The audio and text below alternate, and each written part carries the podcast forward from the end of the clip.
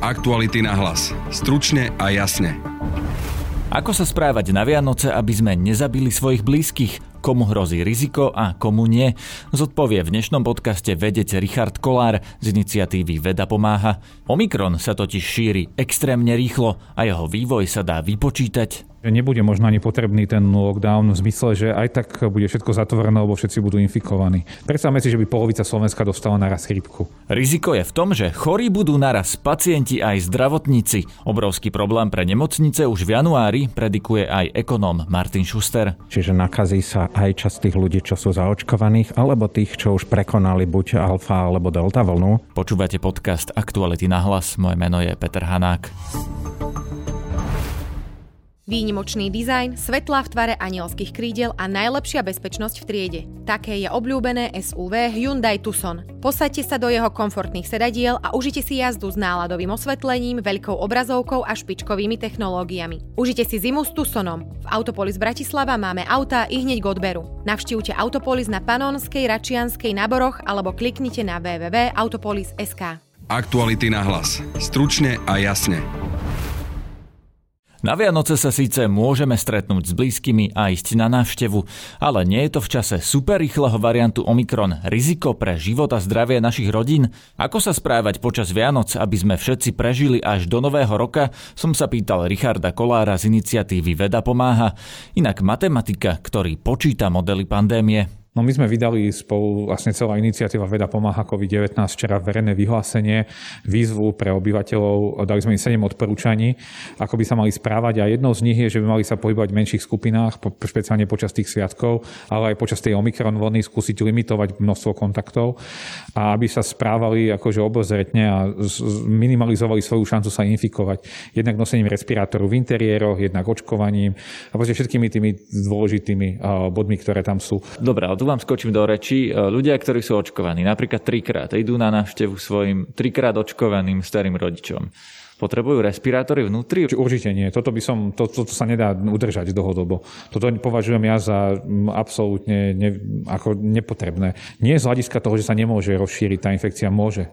Môže, ale tie šance toho, že vlastne ten priebeh bude zlý, pre obi, že tam nastane ten prenos, sú pomerne malé a že by boli horšie príznaky neskôr. Čiže tí ľudia by práve naopak mali sa skúsiť normalizovať svoj život v tom svojom súkromí, v tom malom súkromí okolo seba, absolútne normalizovať a skôr limitovať vlastne tú aktivitu na tú menšiu skupinu a k tomu zvyšku sa správať pomerne opatrne. To myslím si, že je lepšou stratégiou a zároveň, teda ako sme tu už spomínali, ten problém s tými zdravotníkmi, vlastne cieľom toho spomalenia tej vlny, lebo na to robíme tie, tie opatrenia tak globálne, nielen pre osobnú ochranu, ale aby sme pomohli tej, tej celej spoločnosti, tak chceme to, aby mali tí lekári čas sa najprv infikovať a najprv si prejsť tým ochorením a potom by, aby mohli, neboli naraz chorí s tými pacientami. Takže toto je jeden z tých cieľov, ktorý by sme si mohli, mohli dať a môžeme ho dosiahnuť a stačí na to minimalizovať, ja neviem, silvestrovské oslavy alebo, alebo proste nejaké úplne e, chodiť do tajnej krčmy alebo niečo podobné. Stačí, stačí eliminovať takéto správanie a mohlo by to stačiť. Čo napríklad návštevy kostolov, lebo Vianoce sú kresťanské sviatky pre mnohých ľudí na Slovensku, e, idú do kostola často aj takí, ktorí tam vlastne celý rok nejdú. Toto je podľa vás správanie, ktoré je rizikové e, v prípade Omikronu a teda týchto Vianoc, o ktorých teraz hovoríme, alebo je to nejaké znesiteľné riziko, keď je človek zaočkovaný? No akékoľvek eh, pohyb v interiéri, kde nemám ochranu eh, horných dýchacích ciest, je rizikový. To znamená, že viem si predstaviť bohoslúžbu, kde tí ľudia naozaj majú celý čas tie respirátory dobre nasadené a sú od seba dostatočne ďaleko. Taká, taká situácia môže byť bezpečná. Ale ak eh, to prebieha v inom režime, môže to byť naozaj veľmi rizikové a hm, treba byť veľmi opatrný. Naozaj sa snažiť minimalizovať svoje riziko. Vieme, že aj dvakrát zaočkovaný, dokonca aj trikrát zaočkovaní sa môžu infikovať. U mnohých ľudí to naozaj nespôsobí nejaké vážnejšie problémy, ale ak máte výraznú nadváhu, nejaké iné komorbidity, môže to byť aj pre vás nepríjemné napriek tomu tým trom očkovaniam. Takže akékoľvek správanie, ktoré je v interiéroch a nie je, nemáte tú ochranu tých dýchacích ciest, tak je rizikové. To tak treba vnímať v tom čase Omikronu. Takže napríklad lyžovačka s nejakou silvestrovskou oslavou, kde človek e, je v nejakej reštaurácii napríklad. Toto je oveľa rizikovejšie podľa vás? Lyžovačka samotná nie. Lyžova, lyžovanie vonku je pravdepodobne extrémne nízko rizikový. Akokoľvek športovanie vonku, keď to nie je veľmi kontaktné, dokonca asi aj pri kontaktných športoch tých kontaktov není pomerne veľa, tak uh, si viem predstaviť, že toto nie sú veľmi rizikové. Všeobecne veci, ktoré sú v exteriéri, nie sú extrémne rizikovými. Môže, je tam šanca na prenos, samozrejme, že je šanca na prenos, ale je nízka. Uh, naopak, uh, tie, jak to bolo spomenané, keď ja celý deň lyžujem, tak moja, moje riziko je nejaké, ale keď potom idem s kamarátmi na pivo, tak tam sa to riziko akože to je že miliónkrát väčšie. Takže áno, tieto časti, táto spoločenská zábava, ktorá s tým spojená, je bohužiaľ pomerne rizikovou. Keď je to v malej skupine ľudí, tak je asi udržateľné to riziko. Ak, je, ak by to bolo úplne otvorené, úplne náhodné, to stretávanie, tak by to bolo veľmi rizikové pre celú spoločnosť. Takže posledné odporúčanie k tým silvestrovským oslavám a vianočným. Máme sa stretávať s nejakými kamarátmi e, mimo bubliny rodinnej alebo ísť s nimi na lyžovačku. Toto všetko považujete za relatívne udržateľné riziko, alebo naopak je to vysoko, vysokoriziková vec? No, nejaké menšie uzavreté skupiny považujem za bezpečné. Uh, ako nie, že bezpečne sa neinfikujú, ale aj keď sa infikujú, tak je to malá skupina. Ten počet tých dvojíc kontaktov rastie veľmi rýchlo. Uh, to rastie kvadraticky, keď rastie veľkosť tej skupiny. Takže uh, ja odporúčam minimálne zmenšovať veľkosť tej skupiny. Každý pre duševné zdravie a duševné zdravie je extrémne dôležité. Je naozaj sa uvoľniť, je, toto je dôležité. Nezaoberať sa covidom stále, však to sa nedá. To je, to je nezmysel. Kto to, do, do, dokoľvek to robí, tak to nerobí dobre. Nesmieme mať nejaký prehnaný strach, ale utvorme si tie, to, to, to prostredie okolo seba čo najbezpečnejšie a jednou z nich je, utvorme tú uzavretú skupinu. Môže to byť pár dní po Vianociach e, tá skupina, skupina mojej rodiny a neskôr to môže byť skupina, ktorá bude, ktorou pôjdem teda na tú chatu, ale budeme sa izolovať od ostatných, nepôjdeme slopať tam s nejakými domácimi. Nepôjdeme slopať s domácimi, môže byť dobré heslo. Pri mikrofóne mám teraz ekonóma z Veda pomáha, pána Martina Šustra. Dobrý deň. Dobrý deň, Prém. Ako bude vyzerať január na Slovensku podľa vás? Budeme mať Omikron delta vlnu, tomu sa už nedá nejako zabrániť a aj keby sme mali silné opatrenia, môžeme to naj, najvyššie pár dní oddialiť. Takže teraz už je na každom z nás, aby sa chránil pokiaľ možno očkovaním alebo aspoň sa snažiť, keď už sa infikujeme, tak dostať čo najmenšiu virálnu dávku a tým pádom mať ľahký priebeh. To znamená, že keďže ten Omikron je nákazlivejší, že viac ľudí sa nakazí, čo to znamená pre slovenské napríklad nemocnice a zdravotníctvo? Pre nemocnice to žiaľ znamená obrovské riziko. Omikron nie len, že je nakazlivejší, ale e, z časti prelamuje imunitnú ochranu, čiže nakazí sa aj časť tých ľudí, čo sú zaočkovaných, alebo tých, čo už prekonali buď alfa alebo delta vlnu a títo potom budú šíriť ďalej.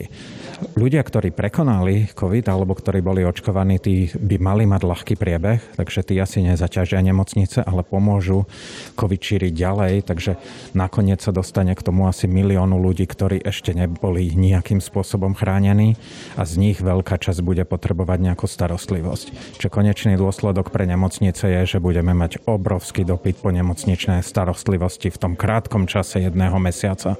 Nový rok sa tak môže začať aj totálnym premorením populácie už v januári. Upozorňujú na to viacerí odborníci a naznačujú to aj dáta z iných krajín. Richarda Kolára som sa tak pýtal, ako bude podľa neho vyzerať január na Slovensku. No január bude hlavne mesiacom, keď sa bude veľa vecí rýchlo meniť. Budeme vidieť zrejme prudký náraz počtu infikovaných a ešte nevieme úplne presne, ako bude vyzerať e, situácia v nemocniciach, ale e, tie informácie, ktoré máme doteraz z iných krajín, hovoria o tom, že je znovu šanca, že sa nám znovu naplnia nemocnice a zároveň teda budeme vidieť e, viac infikovaných ako to všeobecne, aj keď s miernymi príznakmi. To znamená, že máme znova čakať nejaký lockdown, nejaké sprísňovanie opatrení, že teda toto ešte neskončilo. Napriek trom e, dávkam očkovania opäť budeme mať pozatvárané obchody, reštaurácie, služby. Na toto sa ľudia majú pripraviť, že to v januári príde, bez ohľadu na to, čo urobíme. No podľa mňa tam bude jedna malá zmena. Jednou z tých zmien bude zrejme, že nebude možno ani potrebný ten lockdown v zmysle, že aj tak bude všetko zatvorené, lebo všetci budú infikovaní. To znamená, že veľa z tých vecí sa prirodzene zatvorí, aspoň dočasne na krát krátke obdobie, práve kvôli tomu, že veľa ľudí sa infikuje pomerne naraz. Ľudia aj tak vlastne počas tých lockdownov väčšinou už pred nimi modifikujú svoje správanie, takže príde určite k zmene správania. Či to bude potrebné prijať vlastne nejaké ďalšie obmedzenia mobility alebo pohybu alebo zákazy vychádzania, to dnes neviem povedať, lebo ten problém je ten, že pri tej rýchlo, vysokej rýchlosti to šírenia toho Omikronu, variantu Omikron, tak pri nej vlastne dopad jednotlivých opatrení je už pomerne malý. Nie, že by bol nenulový, to zďaleka nie, ale nedokážeme napríklad už asi opatreniami úplne zastaviť jeho šírenie. Dokážeme ho nejak spomaliť. A otázne bude, do akej miery budeme chcieť spomalovať, do akej miery to bude mať význam a do akej miery vlastne ľudia sa sami izolujú a vlastne ten, to nariadenie samotné už nebude mať uh, taký veľký význam. Ale toto sa bude riešiť v januári, keď budeme mať viac informácií. Zatiaľ, zatiaľ máme správy len z niekoľkých európskych krajín, kde vidíme, že prichádza k sprísneniu opatrení, ale zatiaľ nie k lockdownom. Zatiaľ len sa sprísňujú určité typy opatrení. Hovoríte to aj vy, hovoril to aj e, pán Schuster, ktorý je ekonom, e, ktorý tiež pôsobí vo veda pomáha, že možno tie opatrenia, alebo napríklad ten lockdown už ani nebude mať zmysel? Ide o to, že jeho vyhlásenie nemusí mať zmysel, lebo my možno sami prejdeme do lockdownu. My to vidíme e, vo Veľkej Británii napríklad, alebo v Londýne, kde teraz ten Omikron prepukol vo veľkej miere. Sú otvorené reštaurácie, a napriek tomu sme videli, že počas posledných dvoch, troch dní sa znížilo objednávanie stolov v reštauráciách o viac ako polovicu. Za dva, na tri, za dva, za tri dní ľudia sami menia svoje správanie na základe toho, čo pozorujú. Čiže je možné, že to, tá zmena správania bude tak veľká, tak rapidná vďaka tomu nárastu Omikronu, že nebude možno nutné dávať to na papier. Sami vieme, že čo je na papieri, nenutne je to, čo vidíme naživo, že ľudia o mnoho viac rešpektujú, akože viac sa správajú podľa toho, aký je ten reálny stav, ako podľa toho, čo je na papieri papieri. To sme videli vlastne, to vidíme dnes na Slovensku vo veľkej miere a predpokladám, že to uvidíme aj v januári. Takže podľa vás ten január bude tak katastrofický, že ľudia sa sami spamätajú a sami sa začnú izolovať? Potom to nie je katastroficky, to je ako keby mali chrípku, proste veľká časť populácie. Predstavme si, že by polovica Slovenska dostala naraz chrípku. To je, to je tá predstava. To nie je nejaká vážne ochorenie. Samozrejme, nejakí ľudia majú vážny priebeh aj chrípky. Ale to nie je, že by to bola pre osobno, osobne pre tých ľudí katastrofa. Len veľa ľudí, keď, sa, keď je chorých veľa ľudí naraz, tak zatvárajú sa školy, všelijaké veci sa robia, keď, sa, keď, keď máme veľa ľudí naraz chorých. To nám môže nastať, vieme, že to ochorenie nie je dlhé, malo by byť pomerne mierne. Takže nie je to pre individuálne nejaká katastrofa. Ja skôr vnímam Omikron ako pozitívnu správu, lebo urýchľujú vlastne tie, všetky tie procesy a možno nám pomôže rýchlejšie von z tej pandémie. A toto práve e, je veľká debata, či tomu ľudia majú veriť, že ten Omikron je miernejší alebo nie, lebo bola štúdia, ktorá hovorila, že keďže v Juhoafrickej republike je mierny, to neznamená, že bude u nás, lebo v Juhoafrickej republike je mladšia populácia, ktorá už prekonala COVID. Na základe čoho teda hovoríte, že to bude ako keby všetci mali chrípku a nie ako keby všetci mali vážne, vážnejšie alebo ešte vážnejšie respiračné ochorenie, ako sme boli na to zvyknutí v predchádzajúcich no, dvoch vlnách? No už sú nejaké štúdie, ktoré ukazujú, ako biologicky funguje vlastne ten vírus, ten Omikron. Uh, vieme o tom, že menej napada pľúca, a zhoduje sa to vlastne s tými dátami, ktoré vidia z nemocniciach, jednak v Južnej Afrike, ale jednak už aj v Európe. To znamená, že my vidíme, že tie priebehy sú miernejšie, minimálne u tej imunizovanej mladšej skupiny, a u tých, čo boli zaočkovaní. U tých vidíme tie priebehy naozaj zatiaľ mierne. To je taká komplikovaná úvaha, že čo to vlastne znamená mierne. Predstavme si, že by ten Omikron 10 krát menej ľudí posielal do nemocnice z tých infikovaných. No ale keď sa ich infikuje 20-30 krát viac, tak stále bude mať viac ľudí v nemocniciach. Čiže tam sú dve veci. Jednak, koľko ľudí sa infikuje, to bude asi viac ako doteraz. Na druhej strane v nemocniciach e, tá šanca ísť do nemocnice bude menšia. Minimálne pre ľudí, ktorí sú zaočkovaní, tá šanca bude a zrejme pomerne nízka. Alebo tí, čo majú dvakrát zaočkovaní, trikrát zaočkovaní, myslím si, že v nemocniciach zatiaľ sa neukazuje, že by vyzerá, že tá ochrana je pomerne vysoká.